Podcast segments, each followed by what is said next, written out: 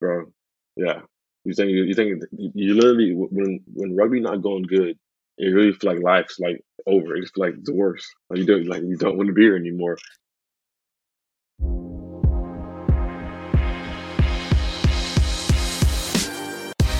Hello and welcome to the Pro Rugby Pod. I'm your host Brian Moylette. I'm a former Irish international age grade player, and each week I chat with a player, a coach, or a person involved at the top end of the game to hear about their story, get their insights, and find out what life is like in professional rugby. On Instagram, I'm the Off Field Rugby Coach. That's at Off Field Rugby. Please follow me there and let me know any thoughts or feedback you have for the pod. Please subscribe to the pod if you haven't already. Please leave a rating and a review wherever you're listening. And also, please share the pod with some friends.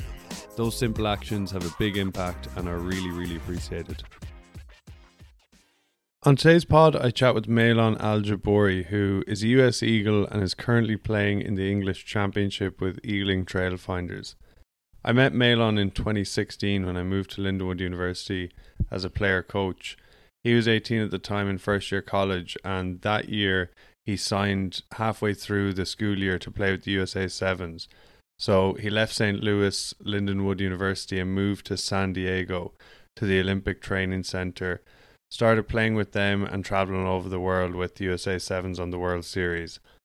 He then was pulled back to the 15s and made his USA 15s debut when he was 20 years old. We chat about all of this that time, and he speaks about the difficulties with moving over and back between 7s and 15s. And he also opens up about why he recently abruptly left the USA Sevens mid season to move to London and pursue a new dream. Towards the end of the podcast, Malon talks about the effect that playing professional rugby has had on his mental health at times. He speaks about sleepless nights and how sometimes in the past, when he was dropped, he would go to dark places. But he explains a mindset shift that he's had recently, which is really powerful and it's helped him put things into perspective and better deal with the tough times that come with playing professional rugby. I certainly wish I'd heard him when I was younger and took on that mindset and perspective. This podcast starts a little differently. So, when we both jumped on the call, we were catching up and chatting away. And it got to a point then when I said, All right, Malon, I'm going to hit record now. And then he just asked me a question right after that. So, we kind of jump in from there. And the start of the podcast is just me telling him about what I'm up to now. And then we go from there. So, here's episode number 17 with Malon Al Jiboori. Yeah, I'm living in Vancouver, but I'm in yeah, so I've been in Vancouver the last like three and a half years, and then yeah, we travel a little bit for the coaching. So as I was saying, yeah, in Kingston, um, till next Monday. So the girls play tonight, like national mm-hmm. championships quarter final, and then there's another game Friday, another game Sunday. It's pretty pretty ridiculous. Like this it's is seventy uni, minute games, isn't so. it? Yeah, yeah. Is that how it is in uh, yeah, Canada? Yeah. Uh, it's uni university, but no, no. Usually it's like one a week but it's just yeah. because Canada's so big. So when they bring when they bring everyone together, like from across the country, they try and cram in the games. The games like remember yeah. in Lindenwood, we used to play two games in a weekend. Yeah, yeah. When you when did you get on coaching the women's? Uh, like two years ago, before COVID, yeah. just before COVID. So what happened was I, I just saw like a job go up for the BC women's job. So then I like applied for that and then got the assistant coach of the BC women's backs yeah. an attack. And then the head coach of that team was also coaching UBC, the university team. And he was yeah. like, Oh, do you want to come out? And I was like, Yeah, sure. And then that's like, yeah, two years ago. But obviously, COVID, we haven't really played much. So um, it's been good this season. It's just, we've just been playing. How's England? How are you enjoying that? Uh, England, I mean, it's all right. It's a big change from. it's a big change from San Diego, like massive change. I'm like, what the like? Honestly, I feel like I feel like I haven't got. I just now got settled, like with everything. I just now feel settled. I've been here like six yeah. months. I've been here eight months, but at six months, then I started feeling like, all right, this is my home for now. So it took a, it took it took a long time to get me to like feel comfortable where I was because it's like everything's everything's different. Everything's different to me. It's mad. Yeah, I suppose lockdowns as well while you went there, but like, uh, yeah, yeah. What was the biggest changes? It's like the transport. Like obviously, when I was in San Diego, I drove everywhere. If I wanted to go somewhere, I drove. Um, or like yeah, if it was like short walk, I walk to the grocery store. But like most time I drove. Like here, everything's on the tube or the underground to get anywhere. And it's what I swear, everywhere it takes an hour to get there. Like you go down the road, it takes an hour to get there. um, but I think I think that the biggest thing was definitely the tube, the transportation. Like oh man. Oh yeah, you got to learn all the maps and everything, and like uh, how all the different connections and changes. It, it was, it was do, when I first got here, it was doing my head in. Like I couldn't. Like remember, I, I, get on one place and I end up lost for like an hour or two. Um, but I mean, obviously, as time as time progressed, like when I first got here, I literally got out. When I got out of quarantine, I went to, like every end of the stop to like learn where I was going. So I went all when I first got here. I mean, when I first got out of quarantine, I went all the way to East London, all the way to South London, and I was North London, so I can figure out where I need to go, just in case I'm down that road uh, in the future. Um, so I'm pretty good now with the tube. Like honestly, I'm like I'm pretty spot on. I don't really get lost anymore but it took it took a while to learn. To be honest, I'd say the weather's a bit of a shock as well. Yeah, right. I'm used to being on the beach in San Diego. Uh, man, the weather, yeah, the weather is not good. But honestly, I don't, I don't mind the cold. It just like the rain. With the rain, I don't like that. If it was just cold straight up, I wouldn't mind it. But like, I, I'd be walking down the street and like ten minutes later, it'd be like pissing down rain. Then obviously, I'm not prepared for the rain. Then it stopped again. Then it, it like going back and forth for a couple hours yeah, I don't like that at all. But I mean, yeah, I London. I mean, outside the weather, London is like I like London. It's real good. Like there's always something to do. There's always something going on, and it's like they got different varieties of like your different parts of London, like East London, North London, and South and West. Everything's a bit different. That's what I like about it the most, to be honest. Yeah, for sure. What what kind of stuff you got up to outside of rugby? Um, I do. I, I, walk a lot, bro. I swear. I should, I probably shouldn't be walking as much as I walk outside of training. To be honest, um, I, I go to like a few like music uh gigs. Obviously, since London's back open now, things are getting like the musical like events are open. Uh, what else I do? I go to museums. I go to a lot of museums. Obviously, uh, London is big for that. Art museums and galleries. Uh, what else I be doing? Honestly, I just be walking around seeing the sights. I think last week, or no, a couple weeks ago, I went to Bath just to obviously Bath is a big, pretty uh, nice town. So I went there. I'm actually going to Edinburgh tomorrow. Just enjoy the sights a bit. Yeah. So that that should be all right. But yeah, just a lot of like cultural things with the when I'm outside of rugby. Nice. Yeah, Edin- I've never been to Edinburgh, but a lot of my friends have said it's cool. It's like castles and real old stuff there that you yeah. certainly won't be seen in the States. Nah, not especially in Oklahoma. and nothing there. And nothing there. Actually, there's a few. Uh, there's a few Irish boys. I might go visit uh, Ireland on Christmas. I might go home for Christmas this year. Um, there's a few Irish boys from. Uh, I want to say from York or Cork. I don't know which one it is. Cork. Yeah, Cork. There's a few boys from Cork um, that might go visit during Christmas. You mentioned San Diego there. How was living there playing sevens? Oh, that was good. Um, because obviously coming from like Oklahoma, um, and Lindenwood, uh, I wasn't used to like a big city. Um, but yeah, sevens is nice. I get to travel around the world um, and play rugby, so you can't really ask for anything better than that. To be honest, um, especially at like 18 and 19 years old, I was like, yeah, this is. that's why it was like easy for me to like to like up and leave Lindenwood. Obviously, like going to university. Um, then when they asked me if I wanted to come play sevens and like travel, I was like, yeah, why not? Um, but yeah, no, San Diego is unreal. I think that's probably my favorite cities in the world, to be honest. Obviously, like when I left, it was hard to leave, but like four, almost four-ish years there, like I was kind of, I wasn't over it, like seven, but I was over like San Diego because like it's so good, it almost feels like not real, and like obviously I, I didn't picture myself living there forever, so um, it's like that's why I like London so much. I think because it's just different, it's different, whole different vibe from San Diego, like especially the weather-wise, obviously, but even like the people. Uh, London is so like diverse. Um, because obviously being from like I'm, from, I'm not from a small town, but like nobody from my house or like from my home really leaves. All my friends never really leave, so like they like, they're almost like living through me when I travel and stuff, which is pretty cool. But yeah, it was it was easy going to San Diego. Yeah, and why did you did you want to leave? Like when you went to Lindenwood, like did you want to get out? Uh, it's not that I want to leave, but like I don't know. I feel like I don't know. It's like obviously college rugby isn't I don't know. To me, it wasn't it wasn't the best.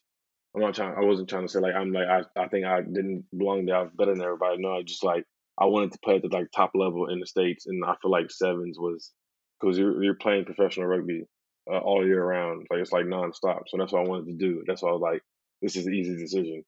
Um, but obviously, when I in the moment, I was like my first or second semester. I told my mom I was leaving. She was like, "You're not leaving." So obviously took some because uh, it was it's out of state tuition. So obviously, like Lindenwood, you get full scholarship. You get like pretty close to full scholarship, um, but not full. So you're leaving like you're leaving money like free money on the table to go to go make not that much money in San Diego and play rugby. Um, so my mom wasn't she, honestly she wasn't the happiest, but she wanted me to do what I wanted to do, so I went. Um, but yeah, I, I, don't regret it at all. I love San Diego. To be honest. Yeah, nice. And no, with like Tulsa, did you want to, like you say, some of your, your buddies are still there and uh, they're kind of living through you, but like, did you want to kind of go see different places? Like you're talking about now, like the travel and everything. Did you, when you were a young, young lad, want to go out and about? To be honest, no. I feel like because I, I, when like in high school, I had a girlfriend. I thought I, I honestly thought I was just gonna just gonna like graduate and uh graduate high school and stay in Tulsa and like get a job. I didn't really like bother like and I didn't think about that far. So I didn't. I honestly had no. Um, if I if I told myself like back then you'd be doing this now, I'm like nah, not a chance. Um, because I mean I've done like some fair bit of traveling, and no, I didn't think about traveling at all. I haven't like come to my mind. Like most most most of my friends back home don't even have passports. Um, yeah, so it's like wild to me that like sometimes I just sit there and think like oh, I live in London. It's it's weird. Um, but nah, it's sick. Yeah. And then how did Lindenwood come about? Uh, how did Lindenwood? That's so long. It feels like ages ago. Uh, JD, our friend JD, um, he was doing some recruiting in um in like my area because we have like three high school teams or four, three or four high school teams that just play each other all not all year round, but in rugby season. And I want to say he just he was snooping around. Obviously, he lived in St. Louis, and he was snooping around. I think my my uh, coaches sent some film because Lindenwood was a decent university when I was in high school. Sent some film or contacted them. Then he came out and watched, and he actually drove down to Lindenwood. Me drove down to Tulsa to meet me and Chance at our coach's house. Um, and it was weird because like obviously you don't think of recruiting a rugby like that, like as much as football, American football. So he came to our house. Then like that's when we kind of decided that we were going to go to Lindenwood uh, to play rugby, which is it's weird to say because obviously Chance is playing in MLR right now and like we both we both played the same high school, uh, and like obviously we're both Eagles now, so like it came it came a long way, I, I suppose, and it's weird that how it all ended up. Yeah, um, were you playing football as well at that point? Yeah, I played I played football. I went to I actually committed to go to a, a JUCO uh, my senior year, um, a JUCO to try to get a D one offer after that. Um, I, I got some small D ones, but like nothing like anything big at all uh, like real small schools. But I wanted to go to JUCO see if I can get anything better. But like two weeks before I um I was supposed to report to football like training camp or whatever it is, I told the coach I didn't want to play anymore, and that's when I was in Lindenwood. Um, so I was I was pretty close, honestly, just like not playing rugby. But uh, rugby is definitely the best decision I made, to be honest. Even though it's like, I think at this point it's like a love and hate relationship. I think when you get that professional level, it becomes more of like a job rather than like when I first played it, which I love. I mean, I still love it, but obviously it's different, different type of love. And why did you make the shout to go at rugby when you were kind of looking at that football route? Uh, I feel like I just like when I just look on the internet and everything, social media, like rugby is like you travel. Like I wanted to travel the world because uh, like when I went to when I was in sick when I was sixteen, I went to Rosslyn Park Sevens uh, here in London with the like I think the the U16 sevens team or whatever, and we went we played uh, out here. My first time abroad, and after that, I was like, oh, I definitely want to like travel. So I was like, all right, I, I surely I got to play rugby if I want to travel more because American football, you won't you wouldn't be able to travel as much as rugby, obviously. Yeah, yeah, for sure. And then so when you started playing rugby and you got that kind of that kind of taste it, you just like I want to travel, and that was was that your goal then to like kind of just travel through rugby? Um, I honestly I just wanted to play. I wanted to play like the best or like with like my highest level rugby as I possibly can. That honestly, that's why I moved to London because I, obviously like the pinnacle, not the pinnacle, but like the top rugby leagues is the Prem, and obviously, uh, like with Ealing, I have a, like we have like a goal to get to the Prem and play. Obviously, gonna play the best, so that's that's what I consider the best uh, to me. Um, so obviously in America, that was sevens at the time. Um, being able to go there and train full time. Then obviously Olympics, but then I was like, I don't really want to do that. I want to play like I love. Obviously, I love sevens, but 15s is where where I started playing rugby. Um, then obviously I came back to it with the moving over here. Yeah. So what you played started playing when you were 16, was it? Or 15? 16, yeah. And then when you're 18, 19, you're playing with the USA Sevens in San Diego. Yeah, yeah. It's weird how like the whole timeline is now. To be honest, I can't like sometimes like I said, I sit there and think it's like uh, I didn't know they I go this far with rugby because it's so because like we only had three we had three teams in my high school like three or four teams and we we would pump teams every weekend. So I was like, oh, this is not that serious. It's just like it's something to do on the off season of uh, high school football. Yeah. Did you ever feel like that? Uh, you were like learning on the job. Like, you know, like you'd only been playing like two, three years and then you're playing with some of the best sevens players in the world and on the series. Um, honestly, I feel like I had like a, na- I honestly feel like I had like a natural, like I'm just like not obviously natural good at rugby, but it's like, it was like, I was okay at it. It's like, it was like just like something random to me. It's like, because when we first started playing, it's about like catching the ball and tackling people. And that's what I did growing up with like my brothers and stuff. Like all we did was like throw a ball up in there and tackle each other and run. So I feel like it was like natural fit. Obviously, when you get the higher level, there's more, uh, it's more uh, technical stuff. Like I remember when I got the sevens, I couldn't pass off my left hand. I literally couldn't pass. I was couldn't do like like a four or five meter pass, and obviously being with sevens full time, you, you get that you just get that training and, and it'll be all good. So uh, like in there, just start like repping left-handed passes, repping skills, and just getting you up to oh, speed. Oh yeah, I remember Mike Mike Friday. I had to like do like hundred passes after training every day. Like I, we wouldn't stop passing. It was crazy. Like obviously, when I in the moment, I was like, "Oh, this shit sucks. Like I want to do this all day." Yeah, And I couldn't. I couldn't pass either, so it was like it was embarrassing. But yeah, then obviously you do it for fucking like three or four years. You're like, all right, we can pass now. Nah, that's why I honestly I recommend not recommend, but like for any because obviously when I was younger we didn't have MLR, so I, I honestly felt like I still feel like the the if you're a young kid or like a young adult and you you can't really crack it to MLR right away and like sevens being in San Diego is the best thing that happened to me because I learned the skills and training twenty four seven basically all year round helped me with my skills immensely. Like it's crazy.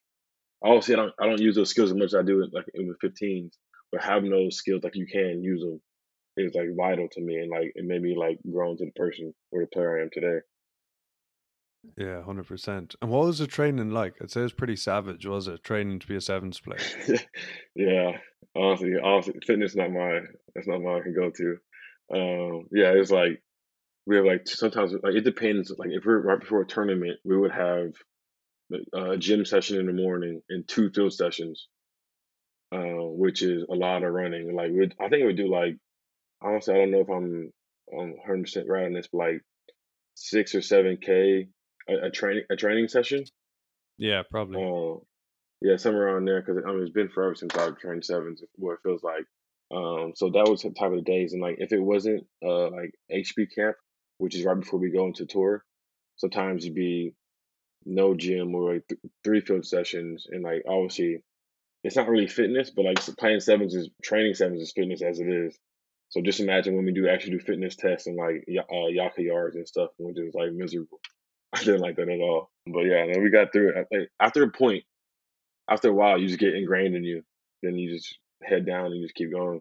Um, but like when you first started, I, the worst things I hated the most was like going off season and have like Christmas break, then coming back because you can't you can't train sevens at home like on your own. Like you can work out and like do fitness, but there's nothing that matches the game or training that you can do at home on break. So like I always struggle coming back from Christmas. Yeah, and then just after a while, you just you, you're thinking probably about it at the start, and you're thinking about it, and then after a while, you just start doing it. Yeah, honestly, because like obviously like the the older boys like Brett Thompson, Folau, uh, Martin, uh, Pinky, obviously like they they been they've been there since like 2015, like a little bit a little bit earlier than that as well. So like they like it- like they just I talked to them after when I was younger. Um, it just you get used to it. Like yeah, it's a grind. Like it's not easy being a Suns player at all. Um, but it's definitely worth it because obviously it travels and stuff like that. And where where'd you like going on the series? My, my favorite stop, I got two favorite stops. I mean, I like them all, but I actually got three. The first one would be I gotta say Hong Kong. The first one's Hong Kong because Hong Kong is sick. Um, because obviously the the stadium is packed. Then like Hong Kong, the city itself is like crazy. Um, Hong Kong. Then I'll say it's a tie between Vancouver. I don't, I don't know why I like Vancouver so much. I love Vancouver. Um, Vancouver and uh, Cape Town. Yeah, Cape Town is mad, especially playing South Africa in, in Cape Town was like the, the fucking floor was shaking. They all about their uh, their team. Oh, yeah. yeah. Um, but like my first start was in Vancouver versus South Africa. It was my my first start on the seventh circuit. Um, yeah, we didn't win, but I mean it was a good experience. Yeah, for sure. And they're loud down South Africa, aren't they? Those crowds. It's crazy. It's and obviously like South Africa or Cape Town in general, the city itself is pretty cool. Um, but yeah, they love because South Africa is so good. Like they're like one of the best teams in the circuit every year. And so obviously playing them in South Africa is tough. It's always gonna be tough. Yeah, you know when you're playing and there's a big stadium and like a sevens atmosphere and everything is going crazy. Are you like focused on the field or can you take it in a bit? I don't know. Honestly, I have trouble like being in the moment when I'm playing the game. Sometimes just like go if any rushes past me, I don't I don't even realize what's going on.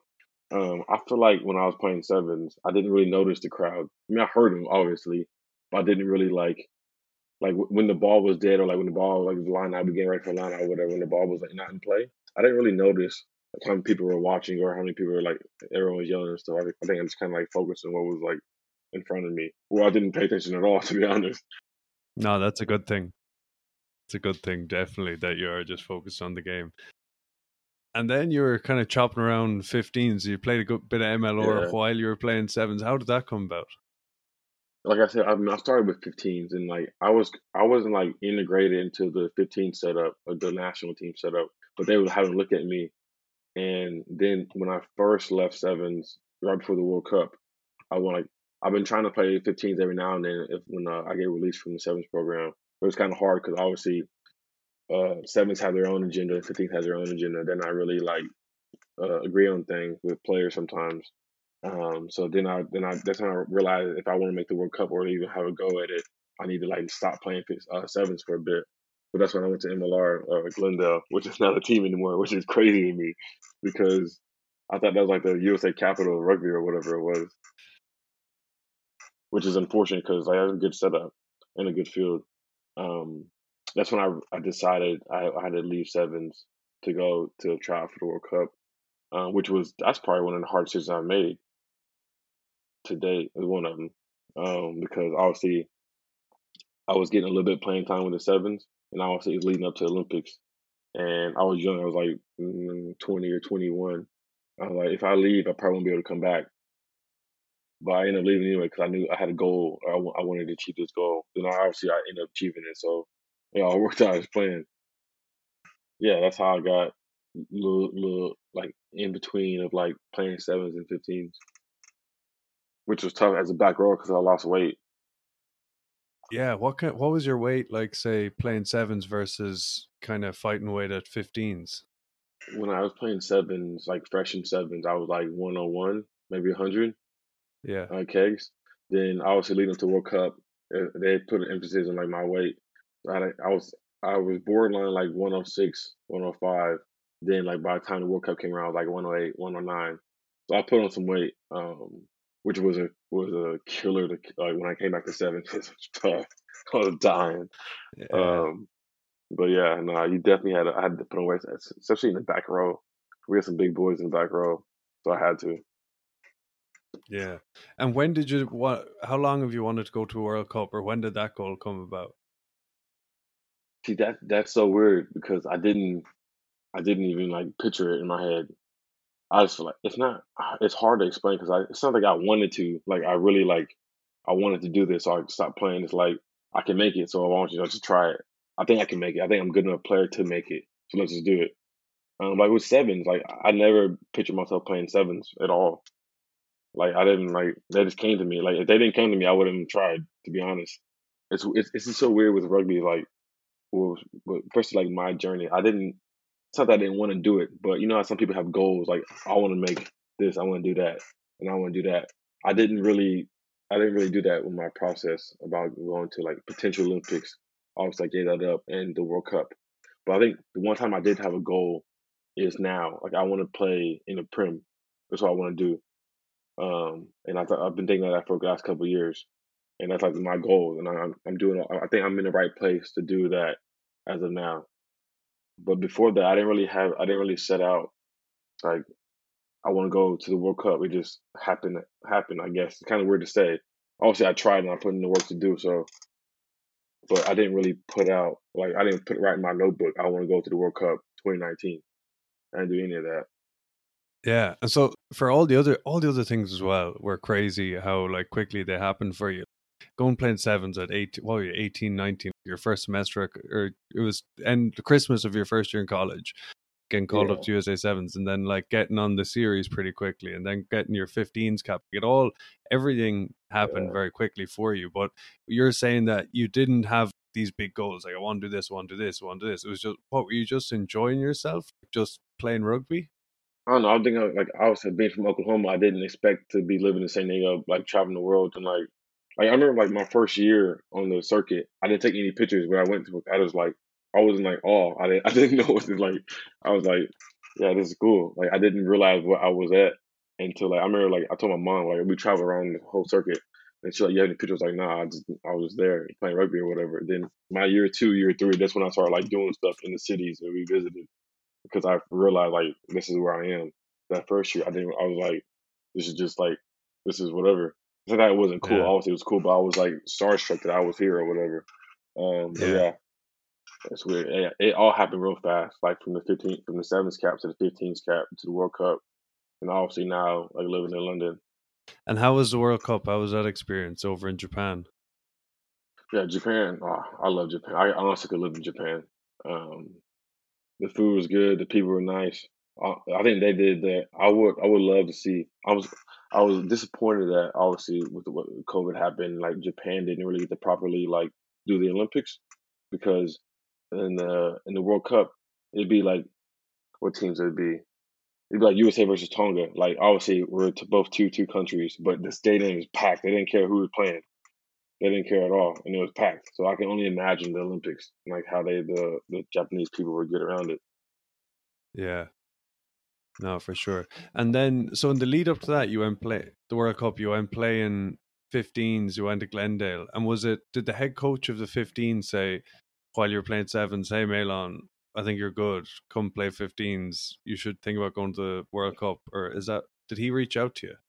I mean, obviously, like I was capped before the before the World Cup, and be, like before I left, I had a couple caps, and like they knew about me, but they didn't they didn't come to me and say like, we need you to play 15s. Uh, you need like not leave sevens, but you need to think about playing seven. I mean, leaving uh, sevens and playing full time 15s. But they didn't tell me that. But like this, like I knew back in my head, if I'm gonna do something, I want to do it like with hundred percent. I mean, I honestly thinking back at it, I maybe could have made the seven, uh, the the World Cup still playing 15s. I mean, still playing sevens, because obviously in the summertime we're done. You know, the lead up to games, I could have made it, but I didn't want to put that at risk. Um, and I honestly, I wanted to try something new. Um, obviously, I lived in Denver for six months. My brother was in Denver, but being close to him um, was good. But no, I, I didn't get like, yeah, you need to you need to leave sevens to come play 15 so you make the World Cup. Nothing like that. I just took a risk. Yeah, I kind of just took a risk, and I feel like I was good enough to make it. And I put honestly, I put all my eggs in one basket, leaving sevens, and you know 15, and it all worked out eventually. Yeah, for sure. When you say there like a few different ones, like I felt you're good enough to make it, and like you've made pretty much everything. But uh, have you always kind of just believed in your ability? Like you've always been a good athlete, and you just believe like, yeah, I can do this. Uh, yeah, honestly, yeah. Um, obviously, I have doubts. Like, I sometimes I'm like, am I up to that. But sevens, I had I had moments or like uh, games where sevens like, oh, sevens is tough. I think for me because it's so draining on the body and like obviously being like a bigger a bigger boy, it's like I'm like the sevens ain't for me. This is too hard. Um, especially like the fitness. Um, but I always, you know, I always back myself to an extent. Then I feel like I could make it, and that's what eventually happened. And when you're making those decisions, do you ever chat to anyone else? Like decisions to go 15 sevens, move this club, that club, go to London? I, think when I was younger, when I was like 21, 22, the first time I left Sevens, I asked a lot of people because obviously I was young. And I, honestly, I was scared because like I didn't know I was like. What if it didn't work out and then I, I'd be stuck or whatever? Um, so when I when the first time I left, I asked a lot of people. Then as I got older, I realized like it don't it it's not like it's rude, like coming off rude. It's like it don't matter what they think or like obviously some people I value like my brother I value like really well and some coaches that that coached me in high school I value really well. So I thought I asked them what they thought. Then obviously all of them said like you should do what you want to do regardless of the outcome. It's like uh, one of the biggest decisions I made to my to uh to my life up to this point was leaving for leaving to London because honestly, I feel like I was in the thick of it to make the Olympic squad. Like I was, I had a really, really good chance to make the Olympic squad. Then, like leading up to the past couple years, I just didn't, didn't like it as much as I used to. Um, and that's a bunch. Of, there's a lot of things that played in part to that. Then that's why I, have been left because it's like middle of the season. I left to move to London, so it, was, wasn't planned. I remember I was talking to Ealing about coming over. We were in Madrid in the tournament. Then when I get when I get back home to LA uh, to San Diego, I'm packing my bags and like moving all my stuff to move to London. So it wasn't it wasn't planned at all. It was all a bit spontaneous, I guess.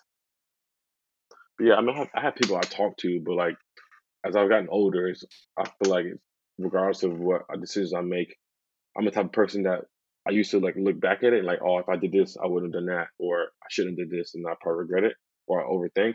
But now I'm at the point where like I just do it because I just want to do it, and I feel like I think life's more about experiences.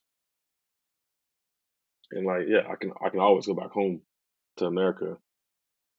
Yeah, I feel like I, I wanted to experience London and living in London, moving into London, as well as like having a goal with Ealing to uh, get into the Prem and like play top level rugby. Class. And so you just said sevens, whatever. A few things just weren't liking it. And you just said I need to change the scenery. Yeah, I just, I mean, like some like environment stuff. It's not like anyone like I was treated badly or not. It's just like I'm really big on my environment and like the like culture of the team. And it, it was, I'm not saying it was bad at all. Not, I'm not saying that at all. It just I feel like it was my time to move on. And I was saying that I was still, I, mean, I was 23 or 24. And it's kind of like weird to say like be like being that young. Um, but yeah, I just feel like it wasn't it was my time to go. Like I was done with San Diego, um, and I wanted to try something new. And how did Ealing come about then?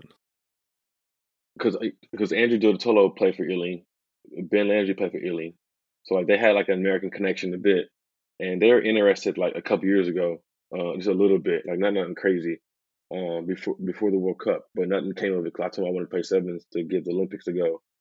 Um, then they came back like yeah, like eight, six, like six, seven months ago, talking about like, what do you think about after the Olympics?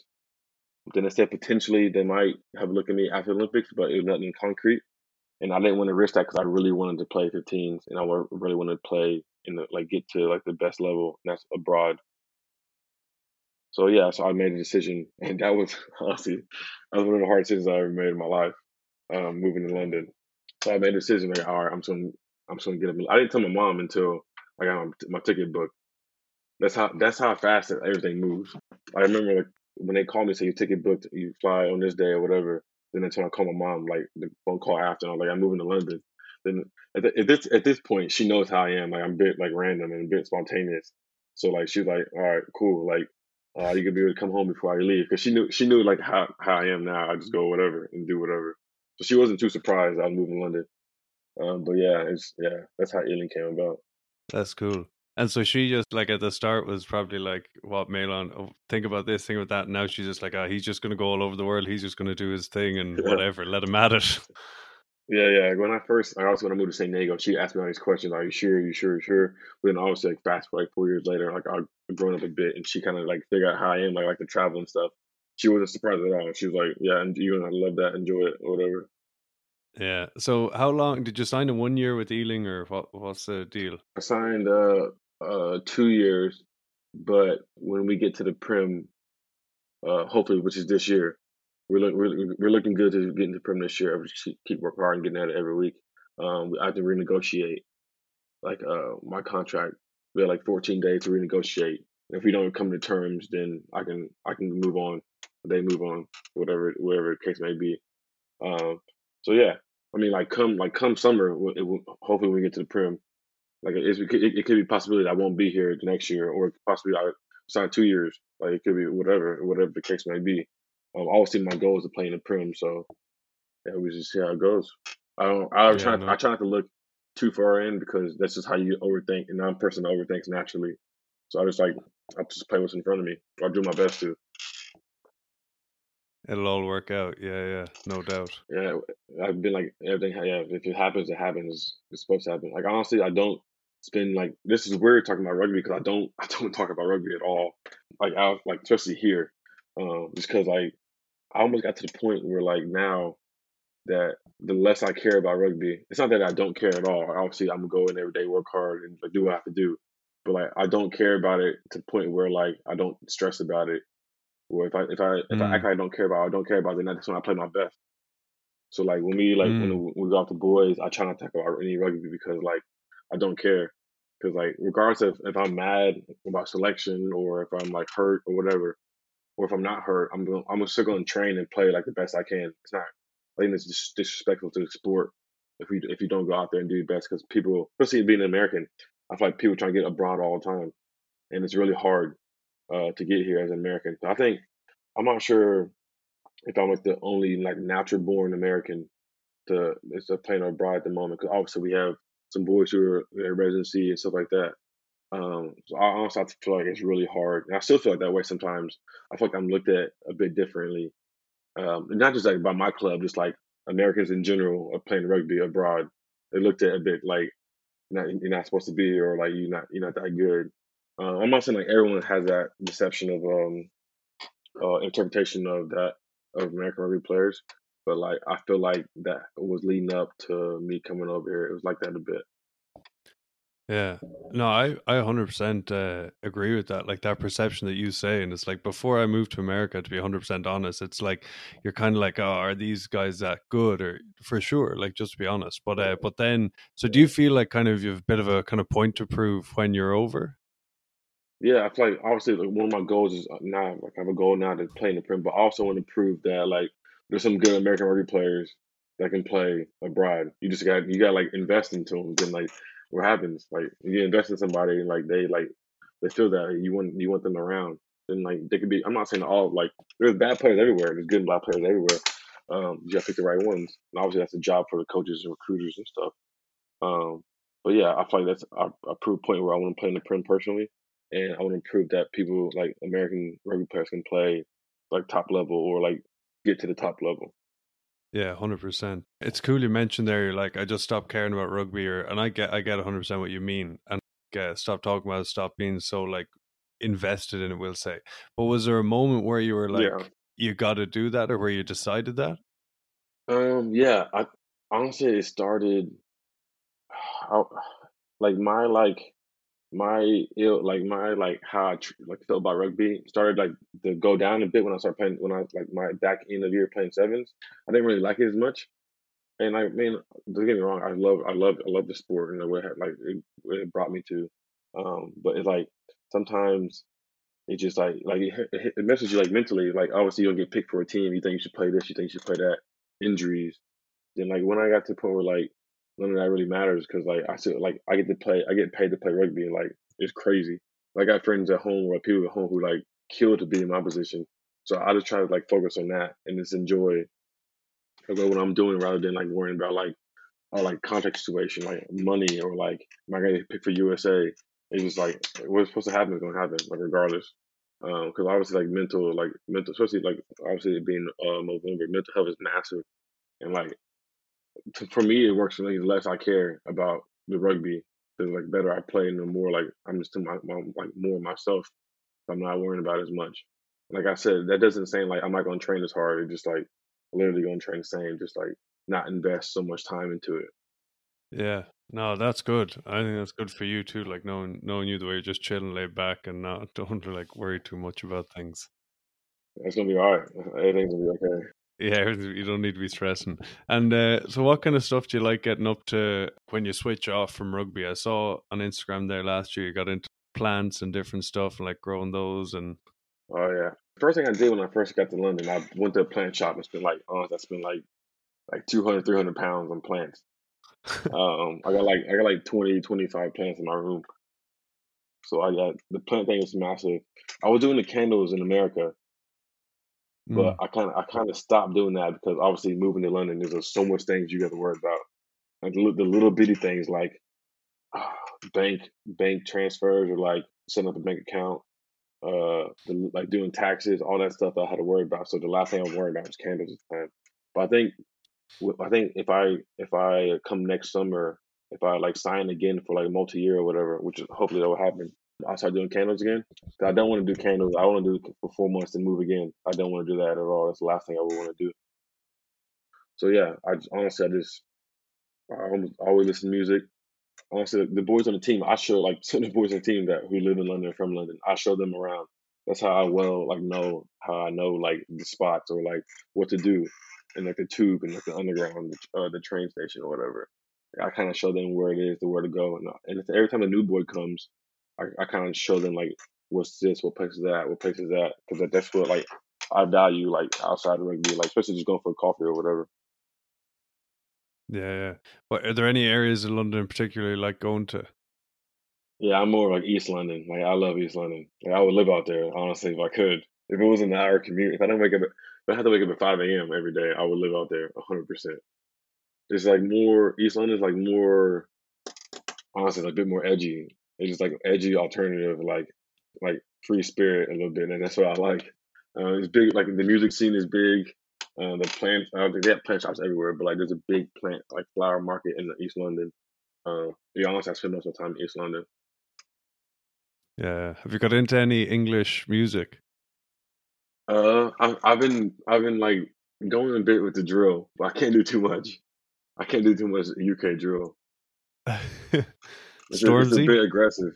Yeah, Stormzy. Uh, there's a, honestly there's people I don't I don't even know the names, but Stormzy, uh, Dave. I guess Dave's more of a hip hop like like old drill. Like people. One thing I noticed about London, which is kind of like it's not upsetting, but it's, it's like I don't understand it. Like some people who live in East London will never ever come to West London ever. Like they never. Some some people never been to West London. I'm like it's our like it's, it's literally like six. No, it's not six hours. It's like it's like ten mile difference, but they wouldn't go there because like for one, the people are different, and it's like they they tell me when I ask them like I have no I have nothing over there that I need. I ain't going over there. And and the same is back and forth. Like West London would never go east. The locals here, obviously, like tourists, people who don't live here will, but like South London's the same. People who live in South don't go to North London. I think I think this thing is crazy. You live like like ten miles from each other, and like yeah. I can understand like in America, someone someone who live in Cali, they're not going to the East Coast because like it's like it's like a six hour yeah. flight, but you're literally living like a train like a like a train away or tube away. So that's one thing I didn't understand about being in London at all. Yeah, it's it's funny, isn't it? Yeah, like how yeah, some people are just don't want to travel, I suppose. And then once you once you kind of get the bug for it, though, you wanna you wanna go, don't you? Yeah, and the one thing, but they they travel obviously like being in Europe, being in like in the center of Europe, the center of the world. Like you could travel like different countries and stuff, but they wouldn't travel like ten miles to go see West London rather than East London. Yeah. Um, but I mean, I, one thing I do get, I mean, it's a different vibe. It's a total West London from East London, from all like the different parts of London. It's all different. That's why I like it so much because it's like a variety. Like there's a there's a vibe and like there's a culture. There's a scene for everybody, all walks of life here. That's what I like about London the most. Yeah. Have you been to Europe at all, or or any plans to go to like mainland Europe? I have plans. I'll, might do some traveling. Obviously, I'm going. I'm trying to do like Scotland and Wales since it's so easy to go to, and you'll need. There's no restrictions at all. You can just like you just walk in. You just need a train there. But I'm trying to do like Croatia and like stuff like that in the was it Christmas or the summertime. But obviously, summertime is hard because I hope I'm hopeful that I'll be involved with the Eagles again in the summer. But yeah, I'm definitely going to travel more to Europe uh, when I can. So you you flying up to Edinburgh? Uh, no, train. Train. Yeah, it's like five hour train. Yeah, five hour train, easy. Yeah, nice. Yeah, when, Yeah. when, when like it's weird because like obviously in America you have to fly everywhere. Like no one says, "Oh, I'm driving to New York, New York real quick," or I'm taking a train to New York or whatever it is, and I just hop on a train to a different country. I'm like, yeah, I'm 100 percent doing that. So yeah, that that would be good. I'm excited. Yeah, yeah. You can go even to Paris on the train from Yeah, London. yeah, you can go. Yeah, we did we did that with the um the Eurostar uh with the sevens. We would play London sevens to Paris sevens. We went under the English Channel or whatever it is. Yeah, it's crazy how much you like. I was looking at like Skyscanner, and I'm looking at these flights. And they're like, obviously when you in America you look at flights like 800 900 dollars to go to Europe. I'm looking at a flight to Amsterdam. It's like like 20 pounds. I'm like, what? It's, it's crazy. It's honestly like, what the hell? I can't believe it. That's so weird. But then like a beer, a beer like a, a pint would be like like eight quid. But then a Yeah, flight to Amsterdam would be like 20 quid. I'm like, this is backwards. This makes no sense. hundred percent. Yeah, Ryanair in Europe is class. You can just travel everywhere. But uh, that's funny you say they're quid, eight quid. I always get that over here. They're like, "What's a quid?" Oh yeah, I honestly when I first got here, I didn't like why why keep people sometimes use pounds, people use quid, and it's the same thing. It's just like yeah, it's pretty much the same thing. Yeah, yeah, and um, yeah, it's funny. There are a few lost in translations that happened when you go. Like I found when I went to America, like no one could understand me, and I had to start changing the way I talked and everything. Did you ever? Did you experience any of that in London? It's because you say your mom, your mom, your mom. Yeah, your That's man. of the boys say. your man. Yeah, that's funny. There's a few. I, I'd be like, "Yeah, your man over there," and then people go, "Who's man? My man? Who's man?" Yeah, but I think the one thing that rugby helps with, it helps you like to realize different cultures and like to like to like talk with them with, with like how they talk. There's some like some lingo and some words here, like how they say things that I picked up here, and like it's not even like I'm doing it on purpose. Like honestly, it's like naturally like come to me that I just talk that way a little bit. Also, I, I'm on my like I do my own little slang from uh, where I'm from, but like you just adapt to your surroundings. Like there's like a bunch of Saffas, there's a bunch of Irish people saying your mind and uh, there's the Kiwis, uh, there's obviously Londoners and stuff like that. And Manchester people, uh, it's all over, bro. It's good. It's good. Yeah, that's that's so true, and that is one of the cool things about rugby because there are all those different cultures. Like Yep. even when I went over to you, you boys, like I started listening to Migos, Drake, way more, like all that stuff. Yeah, Like just small things like that. yeah, bro. It's it's crazy. Like I think, yeah, bro. Yeah, I like. I actually love London. I can definitely like live here for a long time. I didn't realize how much I liked it. Obviously, it's hard being with my family, but like I really, really like London. That's good. So yeah, get to the Prem, spend a few years there, go to the next World Cup. Yeah, we'll all, all be good. Yeah, that's yeah, that's I mean that's that's what it's like. See, like now, like now I can say like I have a goal to play in I want to play in Paris 2023, of course. Um, but obviously back then I didn't really picture that. But like, yeah, I definitely want to play in like Paris 2023 and like whatever I can. I just want to play as much rugby I can before before my time is up. Mm. Maybe like maybe even live in a couple different places. I, I don't know. Yeah, yeah, and it's cool the way yeah, like you can. You were in the Brumbies as well for a while, weren't you? Yeah, I- some, like some of that stuff is a blur. Like honestly, it's like a blur to me because it all happened so quick. Um, I don't somehow like I remember I was training with like obviously like now it's like it's been like oh that's cool, but like when I was like eighteen or nineteen or I think I was yeah eighteen or nineteen, I was training with Christian Lealiifano and like Pocock at the Brumbies field. I'm like when I was there, I was like oh this is sick. Like these are like fucking like these are all time greats. But yeah, it's crazy like how like shit goes. I remember me and Chance were working out in the Brumbies in the Brumbies gym, and like David uh Pocock was he was training. Then Chance, uh, then uh he wanted to shake Chance's hand and introduce himself, and like Chance didn't know who he was, so he like shrugged him off. I was like, that's one of the best loosies in the world. Um, but yeah, was, I was like, what the hell? Um, that came about. Uh, uh, JD knew. Honestly, I'm not really sure like what exactly happened, but I know JD uh, knew had like a had an inside with a, a club there, and they had a connection with the Brumbies. So we played first grade, or we played Colts and first grade um over there with the Uni North Colts, which in Canberra, which everyone says Canberra's a shithole, but I actually love Canberra. But all the Aussies I like I talked to, I know that says Canberra's a shithole because it's cold. Um, but yeah, that's how that came about. then we were there for a few months. Um, yeah, there's a lot of random stuff that I've done. Like not I'm thinking about it. I remember I don't know if I told you this, but I moved. I, I lived in. I didn't live in China, but I stayed in China for a bit making shoes. oh like yeah. That. Like that that random stuff is weird, like to me. How did that come about? The supporters, like the funders or whatever, of the of the donators or whatever. What's the word? Um, backers, they, yeah, the backers they, or whatever. Yeah, they, they just like they they back the sevens, and um, they're like obviously like these wealthy, pretty wealthy, well off people, and they had good jobs, and obviously the sevens didn't get paid that well, so like they get opportunity like during the summer to like work or like to do like not odd jobs, but like do some type of job. And what one of the um the guys uh, had like a shoe business, like a massive shoe company. Like I think he like distributed with like Walmart and stuff. So he was like a massive. So he he asked me. Um, Brett Thompson did it like a couple years ago. Then I didn't really decide. To, I didn't really get to pick where I wanted to do. Then just asked me, "Would y'all want to China?" And I was like, "Yeah." And then make shoes and like that. Yeah. Next thing I know, I was on a flight. Then making shoes in a little sweatshop. And off from there. How long were you there for? I was only there for like a month and a half. I think exactly. And have you always been into that kind of stuff, like the like making shoes and the plants and like kind of doing, I don't know, different stuff for your hands and stuff? Um, I haven't always. I can't say always, but I think COVID, like obviously with, like, with COVID, so like it's obviously like sad stuff. Like obviously people went through a lot, but like honestly, I had the best time during COVID. Like I can imagine because all I did, because like all my roommates left, they went home, and I stayed in, in San Diego. And all really I was doing is I was playing uh playing music constantly, um, and uh buying plants or, and like propagating plants and making candles. I did that for like four months. So that's when I was like, I kind of like created, I almost like changed a bit um, during that time. It was, it was it's crazy thing, but also kind of cliche thing as well. But like, I had a great like COVID like quarantine time. I was just by myself, and I obviously like, I'm naturally like a homebody, an introvert. So like, this is the best life. I can't, I really can't complain from there.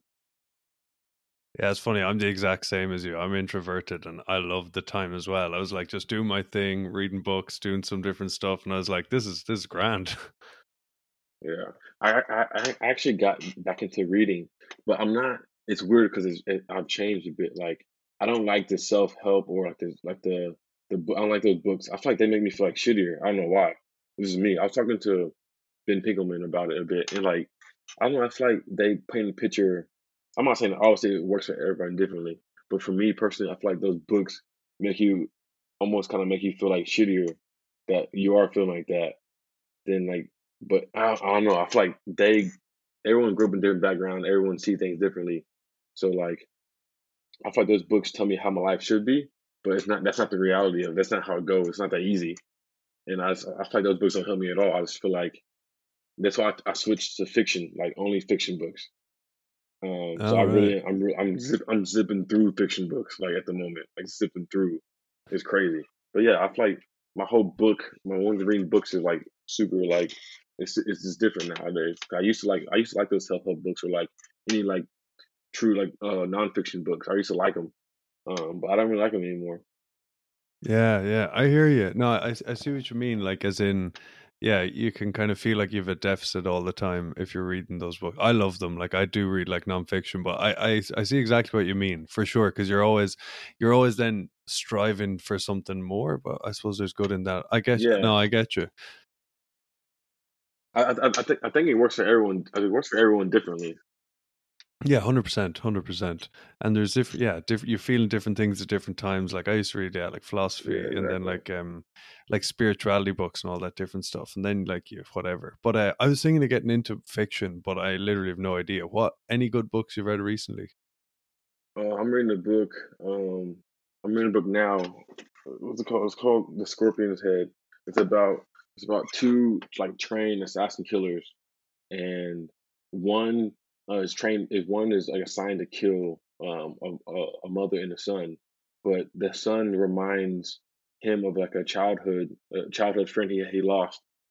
So like obviously like obviously I'm just, like giving a brief summary about it. Yeah. But then so he didn't want to he didn't want to kill him anymore. So another killer who was assigned to kill him.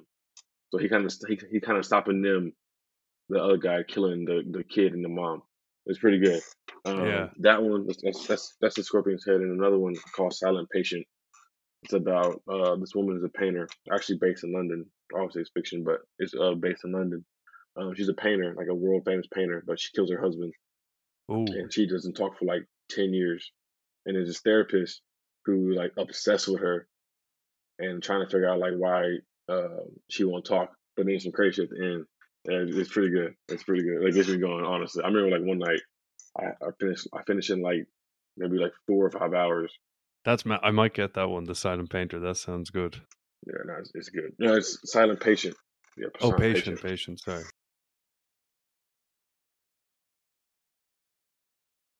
Uh, yeah, Uh, I was chatting to my little brother there a couple of um a couple of days ago. He said he's playing with your brother now. That's mad. That's crazy. I could have sworn. I could have sworn I saw someone guy named Morley on the, the roster for Lindenwood. I was like, hold on. Is that is that old dude's brother? I think I didn't I didn't like I saw Morley, but I didn't think of it like that could be your brother. That's crazy, Yeah, yeah. That's funny Yeah, how that's it works crazy. out, isn't it? bro. It's it's, uh, it's insane how rugby works out. Like it blows my mind. It's something I can't put into words. Like how many people you know through other people, or like you end up playing together. It's God, man. Hundred percent. That's why that's why I love it. Like I love it so much. Honestly, I, like and now I only really like the when the first when the whistle blows and when you have like a beer with your, your teammates. Everything outside that, I don't really like anymore because obviously professional. There's a lot of things that like can make make it like not in, uh, enjoyable. But like when that whistle blows and like when after the, in the locker room after with your boys, that's like that's like nothing nothing beats that. Hundred percent. Hundred percent. That's the that's the best part. And even like during COVID, I didn't play. Like there was no rugby on here except university. I was still coaching, but you kind of miss it. But that's the that's the biggest thing. Like just being out there playing, and then after a win, having a couple of beers, and yeah, that's Yeah. that's what you miss. How, do you like the coaching? The coaching uh, and playing. See, I don't think I personally I don't think I cannot coach. I don't, think be able to coach ever. Yeah, so I I love it. It's funny, like even when I when I met you when I was over you, I was player coach, and like I was very Yeah, much yeah, more yeah, a player back then. Like I I was a player, like I'd never really coached, but then it was when I just started loving it. Um, when I was in Lindenwood and like that environment, like it was pretty cool. Like you you and all those boys, like such good players, and like even doing video review, the setup, like it was a very good environment, good players, good facilities, and I always would have been. I believe that I always like read the game better than I was. Like I'm not like you. I'm not a freak athlete. Like I'm not. I'm not like you know what I mean. Like I I, I can't just Yeah, go I- I seven get what you're fifteen, this that the other. Like I was never. Yeah, but I just think I I read the game a lot better, so it always came a lot easier to me. So I don't know. That was probably my strength. And then when I just started coaching you boys, I just I really loved it. And then I did my shoulder, so I couldn't play for like a year or eight or more Oh yeah, I do remember that. and I was just coaching full time. Yeah, and I was just coaching um the Royals and coaching Lindenwood, and yeah, I just loved it. So then I was just like, yeah, I'm going to keep Mm. doing this. But then, then I, then when I got back fit, I was like, I prefer coaching. And then now you go back playing, and there's just nothing like it. Like there is nothing like, as you say, when that whistle blows and you're just out having a crack and just go, you know, nothing Yeah. compares. Yeah, that's what, that's what keeps me going. If I if I did all the stuff you got to do with outside rugby, I wouldn't play honestly. Um, but yeah, that when that whistle blows, yeah, it's fun. You can you cannot beat it. Yeah, what kind of stuff? Uh, we'll let you go. You've with your time. We'll let you go shortly. But uh, what kind of stuff outside of rugby in professional sport or professional do you not like? So, like, probably everyone listening to this is an amateur. You know what I mean? Like, what what's the stuff that changes once you become a professional? It's just like you f- you feel like with any team you go into, like there's always like one man's opinion about if he thinks you're good or if he thinks you're not good enough. And it's like obviously when I was younger, um, or even like even recently, sometimes I get frustrated. Like I feel like I put in the work, I'm good enough to be here, but sometimes it just don't go go your way. So selection process is always like very because like even with me in the World Cup, I feel like I personally feel like I should have played more than I did. Um, but then like that's that's what I I went on earlier about like not caring or like it, it- eh, like everything happens for a reason. Like that's how it goes. Like you can't really do anything. The only thing you can do is like keep going and like do you put your best effort.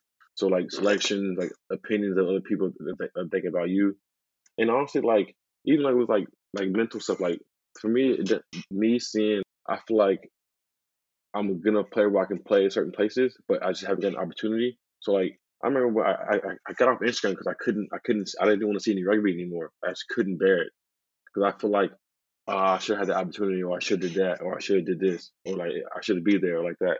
And it's not like I don't think the other people deserve it. I just think like I think I'm a good player, and I just like I back myself to do that, and I just want the opportunity to show people I can do that. But then sometimes it doesn't, it just don't go your way. Then like that's, that's when I go back on like everything happened for a reason. It's like if it don't happen, it don't happen. You just gotta enjoy it and like take for what it is. I, I think like things like the selection process, like contract. I'm I making the right decision? I moved halfway across the world to play rugby. Um, so I left like I left family, I left like friends. Like I came here in two bags and a backpack. Like I didn't know anybody. Um, so like yeah, it's all about those things, like the small things that no one really would picture about. Like when I come home, like who I, who I talk to when I get home. Obviously, you can Facetime anybody, but like being there in like real life is like way different from being compared to like on the phone. Um, so things like that, like, that's the outside things like social media is like does. I mean, there's so much good in social media, but there's so much bad for me personally. There's so much bad into it as well. Um, so yeah, stuff like selection and like performance and like so yeah, sometimes I feel like if I have like if I miss a tackle, then like that's like the end of the world. Like I can't play anymore. Like, but that's like that's not it because rugby's not perfect. Then you you gonna make like and like let's say like I start one week and get dropped the next. I used to think like uh that like I shouldn't get dropped. Why I get dropped? Like now my life's over. But like it won't be the last time you get dropped, and it wasn't the first time I got dropped. So it's gonna be okay. If it happened, it happened. That's yeah. how I go about it now. But it, it, it honestly used to kill me. It used to like it used to kill me, man. Bro, yeah, that's so true. That's unreal. That's that's such a good mindset to take on. I was the exact same. Like you get like you get dropped, and then you think you're a piece of shit. Yeah, honestly, that's how it is. Because like you're so competitive, and you're so like, yeah, you just like you want to play, and you're like, bro, yeah. You think you think you literally when when rugby not going good, it really feel like life's like over. It's like the worst. Like you don't like you don't want to be here anymore. And it's like obviously like everyone's different, but that's how I was at times when I was like I don't even want to play anymore because like I'm uh, the stress me like not sleeping at night. And it's not and it's hard to like I, I feel like it's hard for people who don't play a sport or athletic sport. They like kind of understand it. I think they would get in the way, but it honestly feels like your life's ending because you got dropped or like you got an injury or something like that. It's crazy. Yeah, hundred percent. And it's so good that you've got you're so young and you've got that you've understood that and been able to get that mindset of like rugby is just that thing over there that like yeah I do I you know I do for whatever two hours a day and have a and just start enjoying it and not caring about I suppose there's kind of power in that like if you don't care what happens like you say like you've been saying yeah like if whatever happens happens you don't care and then it's like you you stop getting so worried about it yeah like yeah, if you just, if you just don't care, like, obviously there's this point there's like there's like levels to not caring. Not caring and not trying is that's nothing no go because obviously it's disrespectful. No, different. I've got, no, I get you. Like you, you try your best, you give absolutely everything you got, but if it doesn't work out, like you say, it's one person's opinion, and that's what I didn't realize when I was younger. In that one coach, and even I see it now as a coach, one coach picks a team, and that's one person's opinion, and they might, for whatever reason, pick this team, but you um invest in so much into that one decision and you you like think about it for weeks or you know what I mean? But it's literally just yeah. one person's opinion. And, and that won't and that won't be your last coach. Like like whatever happens, like if the USA coach didn't pick me, that he won't be he won't be my last coach or like my club coach picked me, he won't be my last coach. There'll be many more coaches. And like yeah, you just gotta go with the punches and like obviously like everyone wants to play, but like even like here at Ealing, sometimes I don't get picked. But I, I just want the best team to play, and I want the boys to win. I want to get to the I want to get to the prem, and that's my goal. Obviously, I want to start every game. Who doesn't want to start every game? But like, if I don't get picked one weekend, it's not like I'm just like drop down like at training. I'm like to get the boys ready. Like the the boys make the culture, and like it would keep me going. If it wasn't for the boys, uh, I don't know what I'll be doing. Um, and like the culture of the team. Um, so that that keeps you going. Like that's how that's how you keep going. Yeah, yeah. That's class. Well, hey, bro, you've been on real time and brilliant catching up with you. Yeah, it's been a while. It's been a bit. Jesus. It's been good. Yeah. Hey, best of luck with the rest of the season. And uh, yeah, hopefully promotion and see you on the big stage next year. Yeah, hopefully we hopefully we get there. But I'll keep in touch. I'll give you a shot a little later. But it was good chatting to you, bro.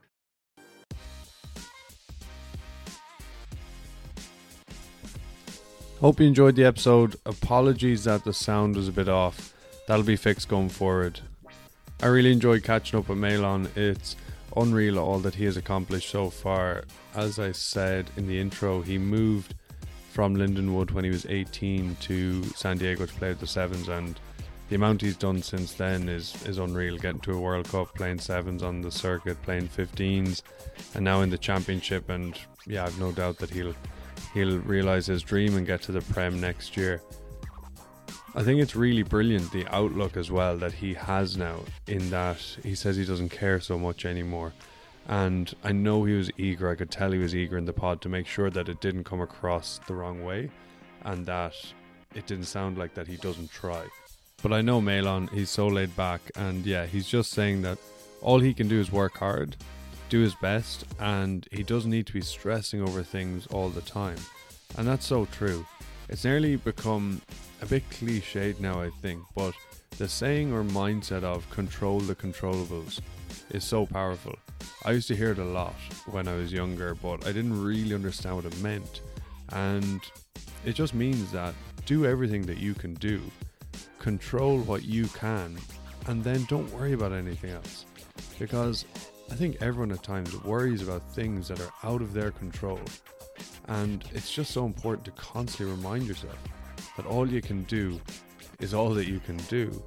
And whatever happens outside of that is out of your control, and there's no point in worrying about it. And yeah, I thought that was just class what Malon was getting at. If you enjoyed the episode or any others, please send the podcast on some friends or put it in your WhatsApp group. I would really, really appreciate that. And also for anyone listening on Apple Podcasts, if you could leave a rating and a review, that would really, really help. On Instagram, I'm the Off Field Rugby Coach. That's at Off Field Rugby. Please follow me there, and if you have any thoughts or feedback for the pod, please send me a DM. Would love to hear them. Thanks for clicking in today. Really appreciate you taking the time. Cheers.